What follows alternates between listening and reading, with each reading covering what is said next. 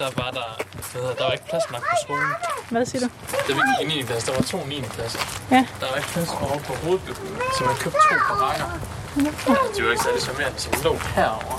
Ja. Jeg tror, de lå nærmest klods op ad hegnet der. Nej, der er også en legeplads. Og det var de barakker, hvor der var begået herværk, den dag vi kom til skole. Jeg har gået på Skjern Kristne Friskolen fra børnehaveklasse til 9. klasse, men jeg har aldrig rigtig besøgt stedet, efter jeg har stoppet der. Der har ikke været en anledning før nu. Hvad kan du... Øh, kan du huske noget fra sådan der omkring, hvor det skete med herværket her ved barakkerne? Jamen, det, det under, vi kommer til skole, der er herværk. Det er, hvad det er. Jeg tror ikke, vi tænker videre over det. Og så noget tid efter, jeg kan ikke huske, hvor lang tid det er, så får vi at vide, at Andy han er ligesom blevet anklaget for det. Øhm, og så blev bortvist. Jeg gik i klasse med Andy i 8. og 9. klasse. Andy han var mange ting, men kriminel, det var han ikke. Eller det troede jeg, at han ikke var. For i slutningen af 9. klasse blev han anklaget og sidenhen bortvist for at begå herværk på skolen. Eller det er i hvert fald det, jeg husker fra en tid, hvor minderne er lidt tåget. Sidste gang jeg ser Andy er til en afslutningsfest, hvor han får overragt sit eksamensbevis og støtter direkte mod udgangen. I vores hoved var det altid Andy, der havde gjort det. Mm. Altså, det, det var den historie, der blev fortalt. Altså, vi var slet ikke i tvivl om, altså, selv til den dag i dag, nærmest, at man tænkte, selvfølgelig var det Andy, jeg har aldrig betvivlet det. Det var, også, var det ikke en voksen, der sagde det til jer? Jo, jo. Jeg var stadig, hvad jeg var 14-15 år. Hvem, hvem var det egentlig, der sagde det til dig? Det var min dansklærer. Skjern Kristne Friskole er placeret solidt i Bibelbæltet i Vestjylland. En skole, hvor forældre sender deres børn hen på grund af ideologier eller en stærk faglighed. Det er her, jeg husker, at Jesus oftest var portrætteret hængende på korset med vaskebræt og langt hår. Man kan mene, hvad man vil om Skjern Kristne Friskole og deres hvide Jesus. Men for mig var det et godt sted. Et varmt sted. Det er i hvert fald sådan, jeg husker det. Nu er... Ja, vi skal have spillet Er klar? Du skal sætte det helt, helt rigtigt. Kæft, jeg elsker det her. Ham du kan høre her, det er Andy. Det er faktisk præcis sådan her, jeg husker ham. En dreng med ild i røven, og måske en lidt slags klassens klovn, der nemt og hurtigt kunne få folk til at grine, og måske frustrere et par lærere. Jeg har fundet et gammelt klip af ham på YouTube, hvor han prøver at sætte ild til sin ven med en lighter og en deodorant. Eller det er i hvert fald det, titlen på videoen indikerer, at der skal ske. Men det sker ikke. I stedet for, så sprayer Andy bare lidt tilfældigt rundt i luften, inden han slukker for kameraet. Jeg har besluttet mig for at finde ud af, hvad der skete dengang, og om Andy virkelig stod bag herværket, og hvad der skete med ham efterfølgende, og om der er mere til den her historie. Jeg tager først kontakt til min gamle dansklærer, som også var min og Andys klasselærer. Han takker nej til at medvirke, for der kommer ikke noget godt ud af at rode det helt op igen. Og til sidst, så opfordrer han mig til at lade sagen ligge. Så derfor kontakter jeg den tidligere skoleinspektør, som kørte sagen mod Andy. Han har heller ikke lyst til at medvirke. Det var en sag, som var hård for ham, fortæller han. Han tror ligesom min dansk lærer, at der ikke kommer noget godt ud af at genåbne sagen. Til sidst så beder han mig om, at jeg ikke kontakter ham igen. Jeg beslutter mig for at skrive til Andy. Jeg finder ham ret hurtigt på nettet, og umiddelbart så ligner han ikke den Andy, jeg husker. Han er modedesigner, foretager investeringer, og så er han bosat i det københavnske, langt væk fra Vestjylland. Kom ind. Hej, hej, Hej, goddag. Pæn goddag, godt at se dig. Ja, lige over. Uh, long time no see. Ja. Ja, min mikrofon den er stadig tændt her. Er det okay med dig? Eller jeg har sagtens slukke den, og så kan vi bare lige... Ja, jeg tænder den bare. Cool. Hey, tak fordi jeg må komme forbi og, og forstyrre dig. Og fast, mand. Du, jeg kan slet ikke genkende dig, hvis jeg skal være helt ærlig. Nå, nå. Altså, på, altså, det er ikke en dårlig eller god ting, men uh, du ser skarp ud, det er det, jeg vil Jamen, det er glad for. Jeg er glad for. Jeg kan også begynde at træne. Fedt, stærkt. Det er her, du holder til? Sammen med... Andy giver mig en rundtur i sin lejlighed på Østerbro. Soveværelset, stuen, kontoret. Vi slutter af i køkkenet, hvor vi finder os til rette med en ale 16, og Andy giver sig til at fortælle lidt om sin oplevelse af skolen. Det eneste, som sådan husker, det er måske, at vores danslærer, at jeg ikke har det helt bedste forhold til ham, og det... Og skal jeg selv lige tænke tilbage på så tror jeg, det hele det munder lidt ud i, at jeg var lidt hurtig på aftrækkeren til at, at kommunikere og, og snakke ud, hvor at han var meget øh, med øh, øh, øh, og, og tog lang tid for ham om at, at sige noget, og der kunne jeg ikke lige være med. Og det provokerede ham nok på et tidspunkt, hvor vi et eller andet sted kommer ind i en situation, hvor jeg faktisk gerne vil have, at nu må han tale ud. Vi snakker lidt om fælles klassekammerater, en mindre gruppe, som Andy hang ud med, der gerne fjollede lidt rundt. Langsomt får vi talt os frem til herværket. Men øh, vi kommer ind alle sammen, og der er, jeg tror, der er skrevet på nogle tavler, der er ødelagt nogle ting, der er skåret i alle stole. Og det er faktisk her, at jeg øh, faktisk dummer mig. Det er sådan set, at vi kommer rundt i klassen, og vi alle sammen, vi, vi, vi ser rundt. Øh, vi alle sammen blev så bedt om at komme ind, og så tror jeg faktisk, vi blev bedt om at sætte os. Og så husker jeg hende pigen, som er ved siden af mig, hendes stol er ikke ødelagt. Det vil sige, at øh, jeg ender faktisk med at bytte rundt på hendes og min stol. Og det er faktisk det, der først slår mig, øh, faktisk lang tid senere, at jeg faktisk dummer mig med at tage den stol her. Øh, Kan du huske, hvorfor du gør det? Jamen, jeg var intensiv i, i mig selv, sagde jeg, at jeg skal sgu ikke have en ødelagt stol. Øh, men jeg har jo ikke været hele vejen rundt og se, om alle stole havde været ødelagt, fordi det var alle sammen sat op, mener jeg faktisk, det var sådan, det var. Øh, og det, det ærger mig et eller andet sted, fordi jeg tror faktisk ikke, der er nogen, som... Øh, jeg tror, hun selv står der og observerer det, men, men jeg tror ikke selv, hun tænker over det. Hvor jeg så øh, efterfølgende, hvor, hvor vi så skal til at få at vide, at vi skal over og være i musiklokalet, og vi skal have vist have, jeg tror, vi skal have kristendom. Øh. Men i det, vi skal derover af, der går jeg som en af de sidste sammen med øh, Daniel og skoleinspektøren, min danslærer, og jeg kan ikke huske, om der er en politibetjent, der følger med derover. Øh, og i det, vi går derover, øh, jamen jeg tror faktisk, jamen jeg tror faktisk bare et eller andet sted fuldstændig højt en dag. Altså, øh, og, og, og, det har jeg også været på andre tidspunkter. Og det er bare lidt det, at, øh, at jeg, som, fordi jeg er sådan lidt i chok over det et eller andet sted, og, og synes nu er det spændende, og sådan noget, hvad, hvad sker der? Øh, og så lige pludselig, så spørger, hvad hedder det, rektoren der, siger, øh, Andy, kender du noget til det? Jeg siger, nej, er det dig? Og så kigger jeg rundt og siger, nej, det er det ikke. Og så kigger han væk, og så går vi ind, og så øh, kan jeg huske, at jeg sidder bag os i lokalet inde til, til kristendom, og der begynder det et eller andet sted, og der begynder jeg ligesom at spole helt tilbage og tænke, okay, er jeg simpelthen, øh, er jeg simpelthen mistænkt? Altså, det slog mig sådan virkelig hårdt, og tænkte bare, hold op, hvad, hvad sker der lige nu? Øh, og jeg, jeg fik det så dårligt, jeg har faktisk ikke lyst til at være der. Altså, det, var, det var som om, at øh, alt det bare forsvandt ud af mig. Jeg havde sådan ikke lyst til noget som helst. Og øh, da jeg kommer hjem, øh, og vi skal til at have aftensmad, så sidder jeg øh, ved bordet, og så øh, jeg siger ikke særlig meget, min mor spørger som, bag, jeg har oplevet noget dag. Nej, der var ikke sådan det ville. Og så siger jeg så egentlig, at jo, der er egentlig været herværk på skolen, og øh, hvor så at de siger, okay, ja, mm, noget, noget om det og sådan noget. Øh, så siger nej, ikke andet, at de tror, det er mig. Og det, det får jeg sagt, og det er et eller andet sted, øh, det, jeg havde bare brug for lige at få det ud. Min far han reagerer simpelthen med det samme og siger, hvad? Så fortæller jeg omkring, hvad vi så oplevede. Øh, og det ender faktisk med, at han går ind og ringer til skoleinspektøren om aftenen. Og med det samme han ringer til ham og siger, at han kunne forstå med herværk, og så kan han forstå, at, at der var mistanke om, at det skulle være mig. Og så siger han bare med samme telefon, jamen så er det jo Andy. Og sagen begynder virkelig at rulle herfra. Andy bliver meldt til politiet, møder op til afhøring, og bliver ifølge Andy frifundet i ham, fordi jeg har været på arbejde hele weekenden. Jeg arbejder på restaurant Parkhus på det tidspunkt. Og alle, som har været der i, i køkkenet, de ved, at jeg har været der. Øh, og min far kommer og henter mig. Og tidsrummet, hvor, hvor jeg har været på arbejde, det skal være sket allerede om, aftenen, og der var jeg på arbejde. Øh, I hvad man et eller andet sted har, har regnet ud på det. Og det jeg får at vide af min far senere, end det er, at han siger til patienten, hvis det var din dreng, der havde fået en sådan beskyldning her, vil du ikke også selv tage action? Det ville han, helt 100. Øh, og så sagde min far så til ham, og det slutter heller ikke her. Øh, også, så ender det faktisk med, at vi smuldrer fra. Øh, hvor min far sådan set siger, at den ikke slutter her. Øh, ordret ved jeg ikke lige helt, hvordan han får det sagt, men, men det er sådan. Det skriver politibetjenten i rapporten, sender til skolen samme dag. Om lørdagen så ligger der faktisk et brev i vores postkasse allerede fra skolen, hvor der står, at øh, de ser, at vi ikke øh, har lyst til at samarbejde, og øh, derfor blev de simpelthen nødsaget til at bortvise mig fra skolen. Andy og hans familie er i chok. De efterfølgende dage prøver de at få ham ind på andre skoler, så han kan få afsluttet sin 9. klasse. Der bliver tilknyttet en SSP-medarbejder, der skal tage sig af kommunikationen med Skjern Kristne Friskolen.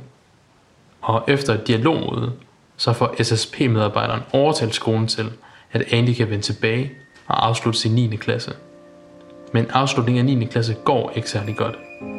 Andy er tynget. Han føler, at alle øjne er rettet mod ham, og at nogle af lærerne på forhånd har besluttet sig for at give ham dårlige karakterer. Til sidst står han med et eksamensbevis, som han skal modtage til afslutningsfesten. Øh, og vi bliver kaldt op en efter en. Øh, og jeg hører jo tydeligt derop, at der bliver sagt tillykke til folk. Øh, men filmen den knækker sådan set i det, jeg skal op. Og det er sådan set, at der bliver ikke sagt tillykke til mig. Der bliver sagt, så Andy. Fra hvem? Fra Rejsen. Ham selv. Øh, og det gør faktisk bare, at jeg tager papiret, og jeg går ikke tilbage til bordet. Mine øjne de rækker simpelthen kun mod døren. Jeg kan huske, at jeg sidder på et tidspunkt hjemme i køkkenet, hvor at, øh, jeg bryder simpelthen sammen. Altså, begynder simpelthen at græde, og øh, hvor hun simpelthen siger til mig, at den voksne verden er bare barsk. Og det, det, det siger hun til mig, og det, det er et eller andet sted, at jeg, jeg ønskede, jeg, jeg, jeg vidste ikke, hvor jeg, skulle, hvor jeg ville være hen. Altså, ikke engang på mit værelse, ikke engang øh, sammen med nogen havde jeg lyst til at være. Altså, så, så jeg havde sådan svært ved ligesom at, at finde rum til, hvor, hvor jeg skulle, skulle gå hen, fordi det hele ville bare ned over mig. 16 år efter den her episode, så fortæller Andy, at han fortsat ikke ved, hvorfor skolen pegede på ham i første omgang. Hvorfor det netop lige var ham, der blev mistænkt og behandlet som en gerningsmand, selvom han aldrig blev dømt for det. Jeg har brug for svar på, at hvorfor var det mig, man skulle kigge på. Hvorfor har man ikke fundet de skyldige? Og ved I noget om de skyldige?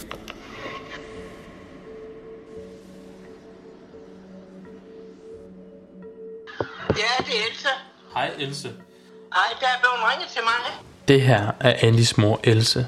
Hun genfortæller hele historien med friskolen fra hendes perspektiv, og bekræfter mere eller mindre, hvad Andy har fortalt mig. Hun bekræfter også den Andy, som jeg husker. En sprallemand kalder hun ham, som der godt kunne lide at fare op, men som hun aldrig i sin vildeste fantasi kunne forestille sig at begå herværk. Else fortæller mig, at der ligger en mappe med alle Andys papirer for den gang. Breve fra skolen, frikendelsen og en artikel, der blev bragt i lokalavisen. Ved du, ja, altså, den artikel, der blev skrevet, jeg prøver at finde den via, via lokalavisen, men ja. har du en kopi af den derhjemme et sted? Ved i savnet, du ved, gennem dem der pap nogen med elastik om. Ja. Der ligger, der ligger alt i øh, fra den gang. Men hvor er det henne? Og Til sidst så spørger jeg Else om, hvorfor hun tror, at Andy blev anklaget, og hvordan det var at se sin søn blive anklaget. jeg kan godt sige det. Jeg var, jeg var så vred, så jeg var lige ved at koge over. Prøv at fortælle, hvorfor er det, du er så... Hvad er det, du, hvad er det der gør ved dig, når din... øh, Ja, det er fordi, at Andy han blev beskyldt for, det var ham. Og i min vildeste fantasi forestille mig, at Andy kunne komme i ta- i tanke om sådan noget. Jeg ringer til lokalavisen i Skjern på jagt efter den artikel, som beskriver hele sagen. Men den viser sig at skulle være ret svær at finde. Og så jeg ringer simpelthen for at høre, er det en fuldstændig håbløs anmodning, jeg kommer med? Vi kom jo på digital i 2005. Det gjorde I. Ja. Jeg får lavet en aftale om at få en medarbejder til at lede efter artiklerne for mig, og så sende dem. Men det viser sig, at Elsa er kommet dem i forkøbet. I to dage har hun let efter artiklerne på to forskellige dagblade, og til sidst har hun fundet to artikler. Den ene beskriver Andys version af sagen. I artiklen bliver der beskrevet, at der er et brev, hvor i skoleinspektøren beskriver, hvorfor han tror, at Andy er gerningsmanden, og derudover beskriver Andy, og jeg citerer her, som en dreng med store problemer, problemer, som han skal have hjælp til. Kan du huske, at Andys far sagde, at det ikke slutter her? Ifølge artiklen, så slutter politiafhøringen med, at Andys far diskuterer mulighederne for at få en advokat tilknyttet, så Andy kan få renset sit navn. Og det vælger skolen at tolke som en mistillidserklæring, og afslutter dermed Andys skolegang, som de kalder det. Og det er altså det træk, der fører til Andys bortvisning. Der er også en anden artikel, hvor rektoren forholder sig til kritikken. Her kalder han beskyldningerne for langt ude og fortæller, at han har reageret på en mistanke, som skolen havde. Han kan ikke sige meget mere på grund af tavshedspligt. Mistanken og de forskellige beslutninger, der er taget i den her sag, kommer fra ham, viceskoleinspektøren, vores gamle klasselærer, og til nogen grad formand for bestyrelsen. Efter at have læst artiklen, så ringer jeg til Else. Det viser sig, at hun udover at have fundet en 15 år gammel artikel, også har fået Anne til at kontakte politiet for at søge om agtindsigt i hele sagen. Til sidst så får hun mig til at overveje, om hun burde køre den her podcast i stedet for mig. men altså, nu, nu kører den. Jeg spørger hende om, hvordan det var at dykke ned i de her minder igen.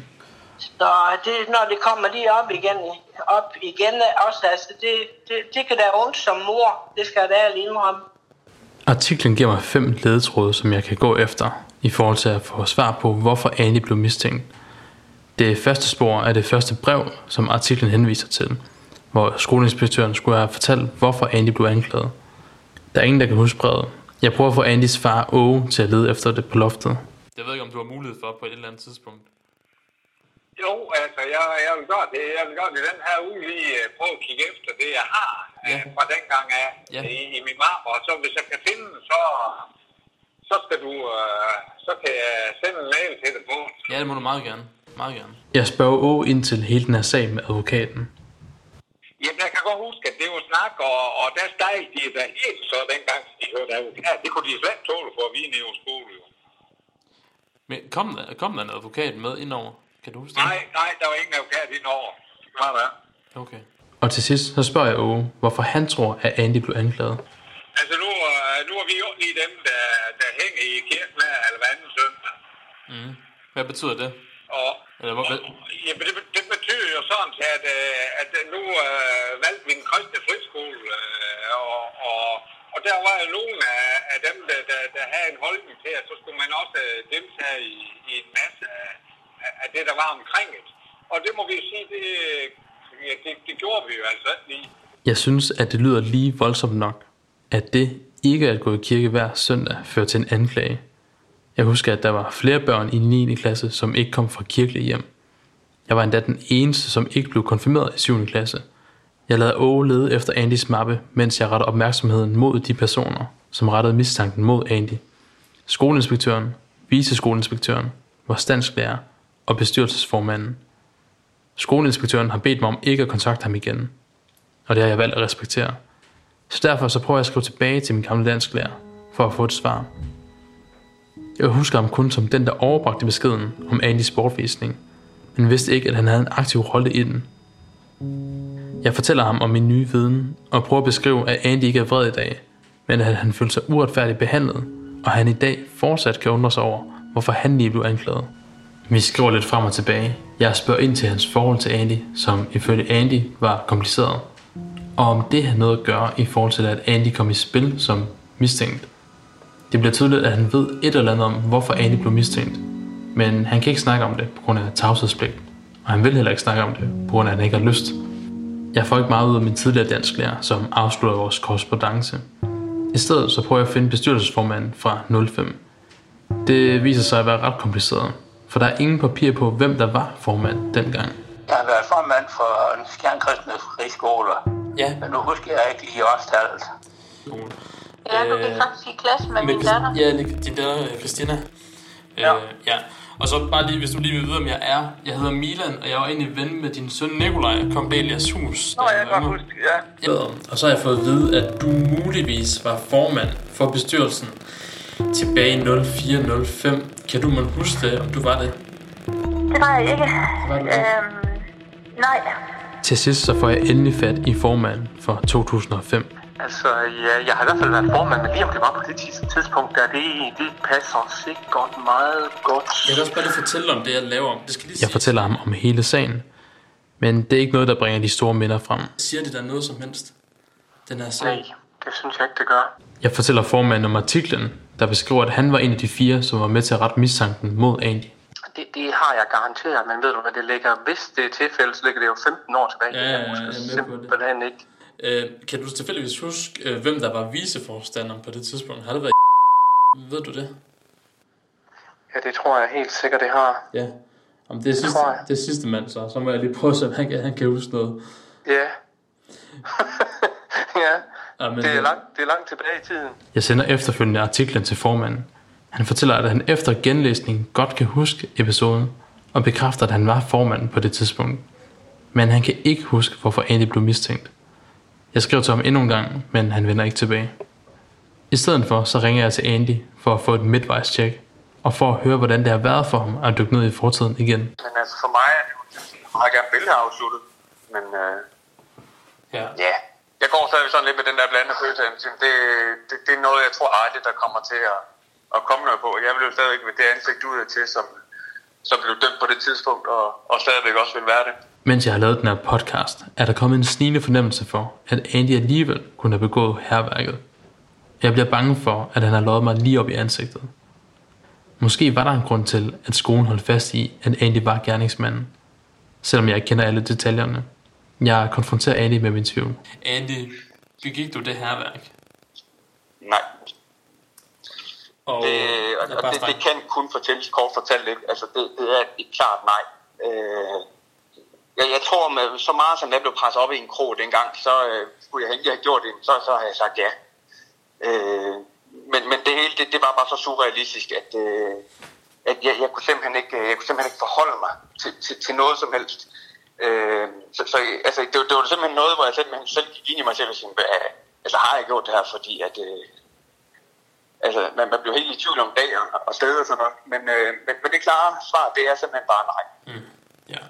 Jeg fortæller Andy, at jeg har skrevet frem og tilbage med vores tidligere dansklærer, som fortæller, at han ikke kan eller vil fortælle, hvorfor Andy blev mistænkt. Fordi vores dansklærer var en af dem, som var med til at pege på Andy, så spørger jeg igen ind til Andy og hans forhold. Så, så altså, vi havde mange samtaler, hvor at, øh, ja, jeg, jeg, jeg, jeg, tror, jeg tror måske, at jeg påvirker ham på det ene tidspunkt, hvor jeg sagde, at det går lidt for langsomt Mm. med hensyn til, til vores samtaler. Jeg vil gerne, du ved, videre. Øh, og det tror jeg, det provokerede ham på et tidspunkt, og, og det var nok også lidt det, der gav udtag for, at, at han satte sig som et had til mig. Mm. Jeg har ikke mange spor at gå efter. Faktisk er der kun den tidligere viceinspektør tilbage, som det lykkedes mig at få fat på. Han ønsker ikke at medvirke, men alligevel så snakker vi sammen i gode 10 minutter. Vi snakker om skolen og min tid på skolen, som jeg fortæller, at jeg nærmest kun har udelukkende positive minder fra. Vi snakker også om Andy, om håndtering af sagen, men den rygende pistol, jeg led efter, den finder jeg ikke. Da jeg begyndte at lave den her podcast, så var mit håb, at sagen skulle blive forløst. At Andy og folk fra skolens ledelse kunne mødes, kigge hinanden i øjnene, og der ville blive sagt undskyld. Jeg har ikke mange spor at gå efter, så jeg besluttede mig for at gøre noget andet. Ledelsen på skolen, de så på Andy som en gerningsmand. Det var sådan, jeg huskede ham. Men det er ikke sådan, alle husker ham. Andys dansk og matematikeksamen var lige til glemmebogen, fortalte han mig. Det var her, han følte, at der var en hets for lærerne. Men prøv lige at høre det her fra hans engelsk eksamen. Det er nu som, er dengang vi så kommer op til, at jeg skal have engelsk. Øh, der, der, jeg er simpelthen ikke klarlagt til det. Det er jeg ikke. Øh, og det ender faktisk med, i det min engelsklærer, hun har sat mig ind i det lokale, hvor jeg skal være inde i, og hun er på vej ud, så siger vi, kan du ikke bare give mig 0-0? Hvor hun faktisk vender sig om og går ind igen. Lægger hånden på bordet og siger, du kan godt, og du gør det. Og det var sådan et eller andet sted, hun sender et glimt til mig, som om, okay, jeg har måske mulighed for at få en god karakter her. Sådan noget.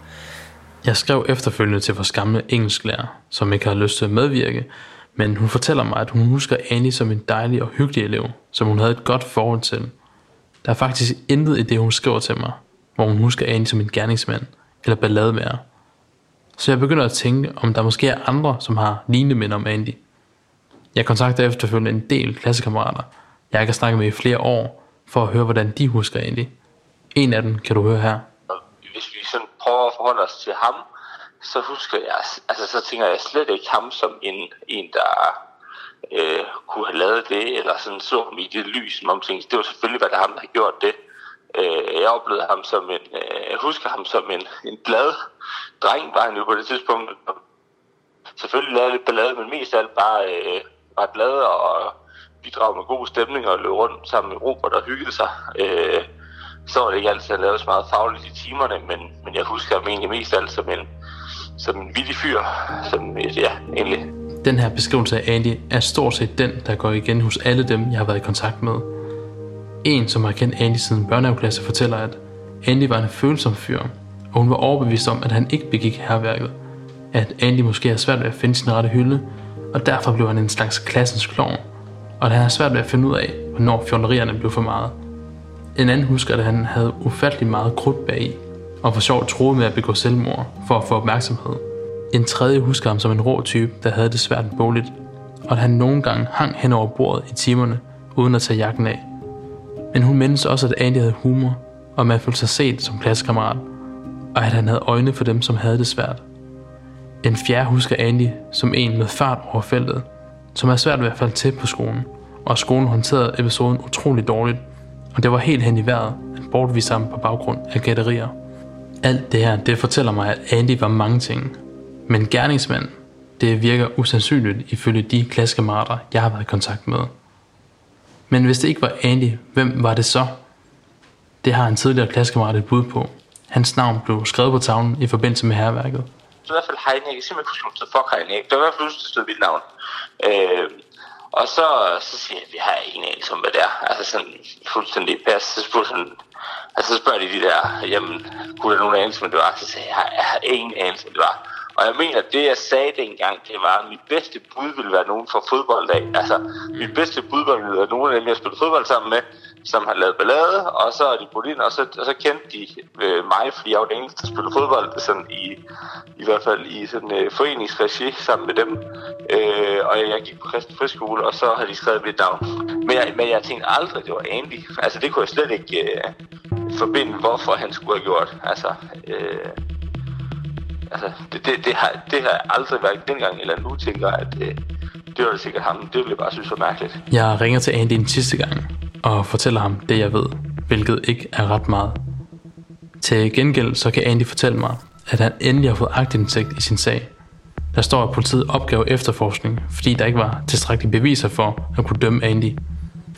I rapporten står der, at skolelederen stod bag anmeldelsen, og mistanken mod Andy var begrundet med flere ting. For eksempel 1. Andy var urolig og aktiv den dag, herværket var blevet begået, og kommenterede, at herværket var blevet sket i et aflåst lokale. Nummer 2. Den eneste stol, der ikke var skåret i, var hans. Nummer 3. Der stod Heine eller fuck Heine på tavlen. Ifølge en af lærerne var Andy netop efter Heine i den periode. 4. Der var lighed mellem skriften på tavlen og Andys skrift. Men politiet vurderede altså, at de her punkter ikke var nok til at kunne anklage Andy som gerningsmand. Og det er også svært at finde den rygende pistol i anklagen. Men jeg undrer mig alligevel. Hvorfor Andy? Jeg beslutter mig for, på egen regning, at komme med et bud på, hvorfor Andy blev involveret. Og den involverer vores dansklærer. Mit bud er, at han har haft en ret aktiv rolle i at pege på dig.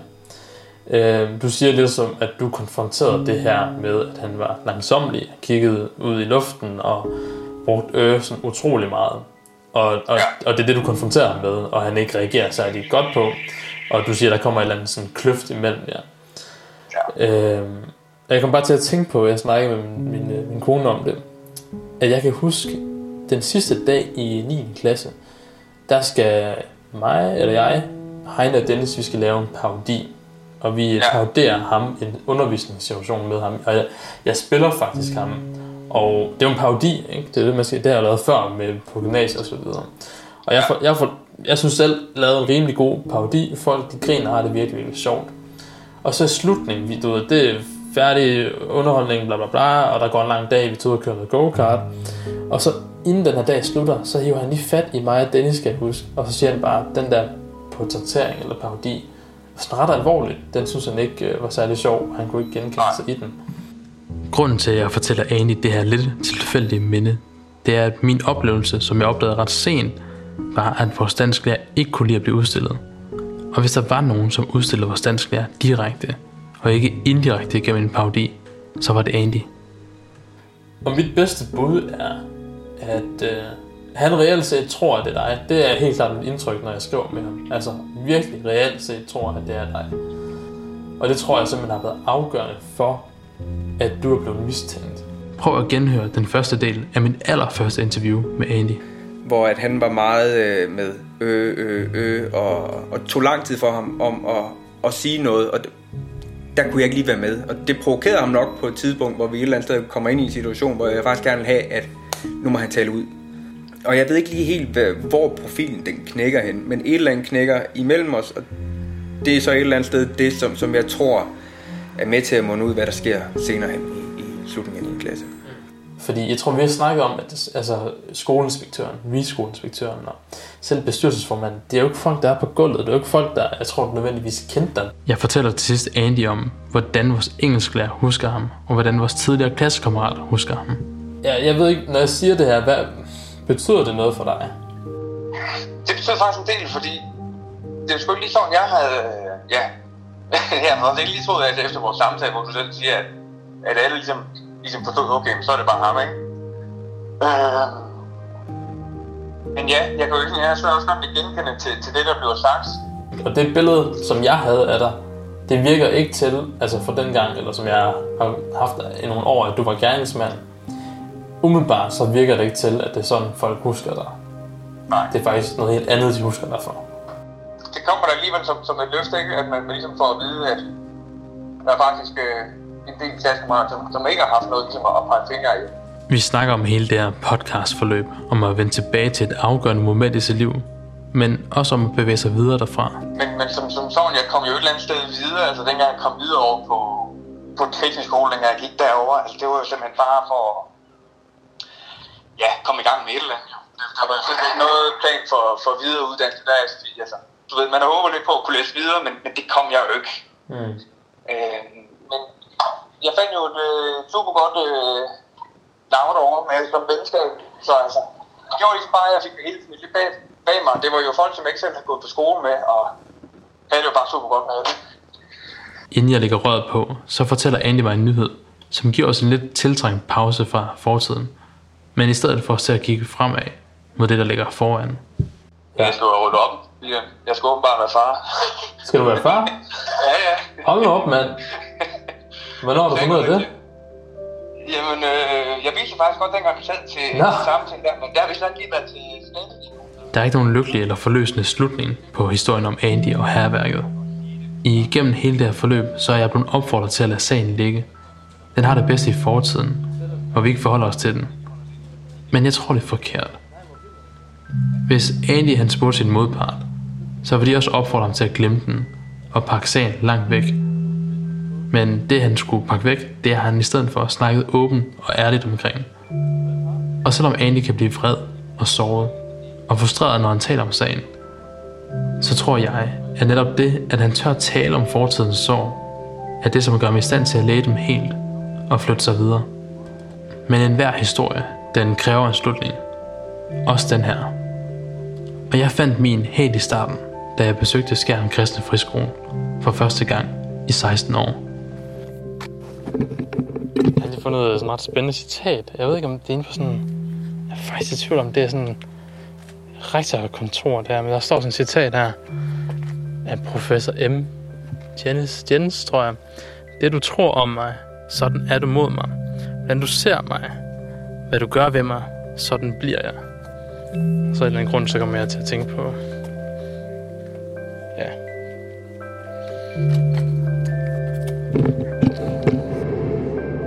Det her afsnit er tilrettelagt og produceret af mig. Mit navn er Milan Ganesan. Musikken er komponeret og arrangeret af Rune Lack og Jakob Lundø. Lyd og musik er mixet og masteret af Rune Lack. Og der skal lyde en stor tak til Velliv Foreningen, som har støttet den her podcast økonomisk. Tak fordi du lyttede med.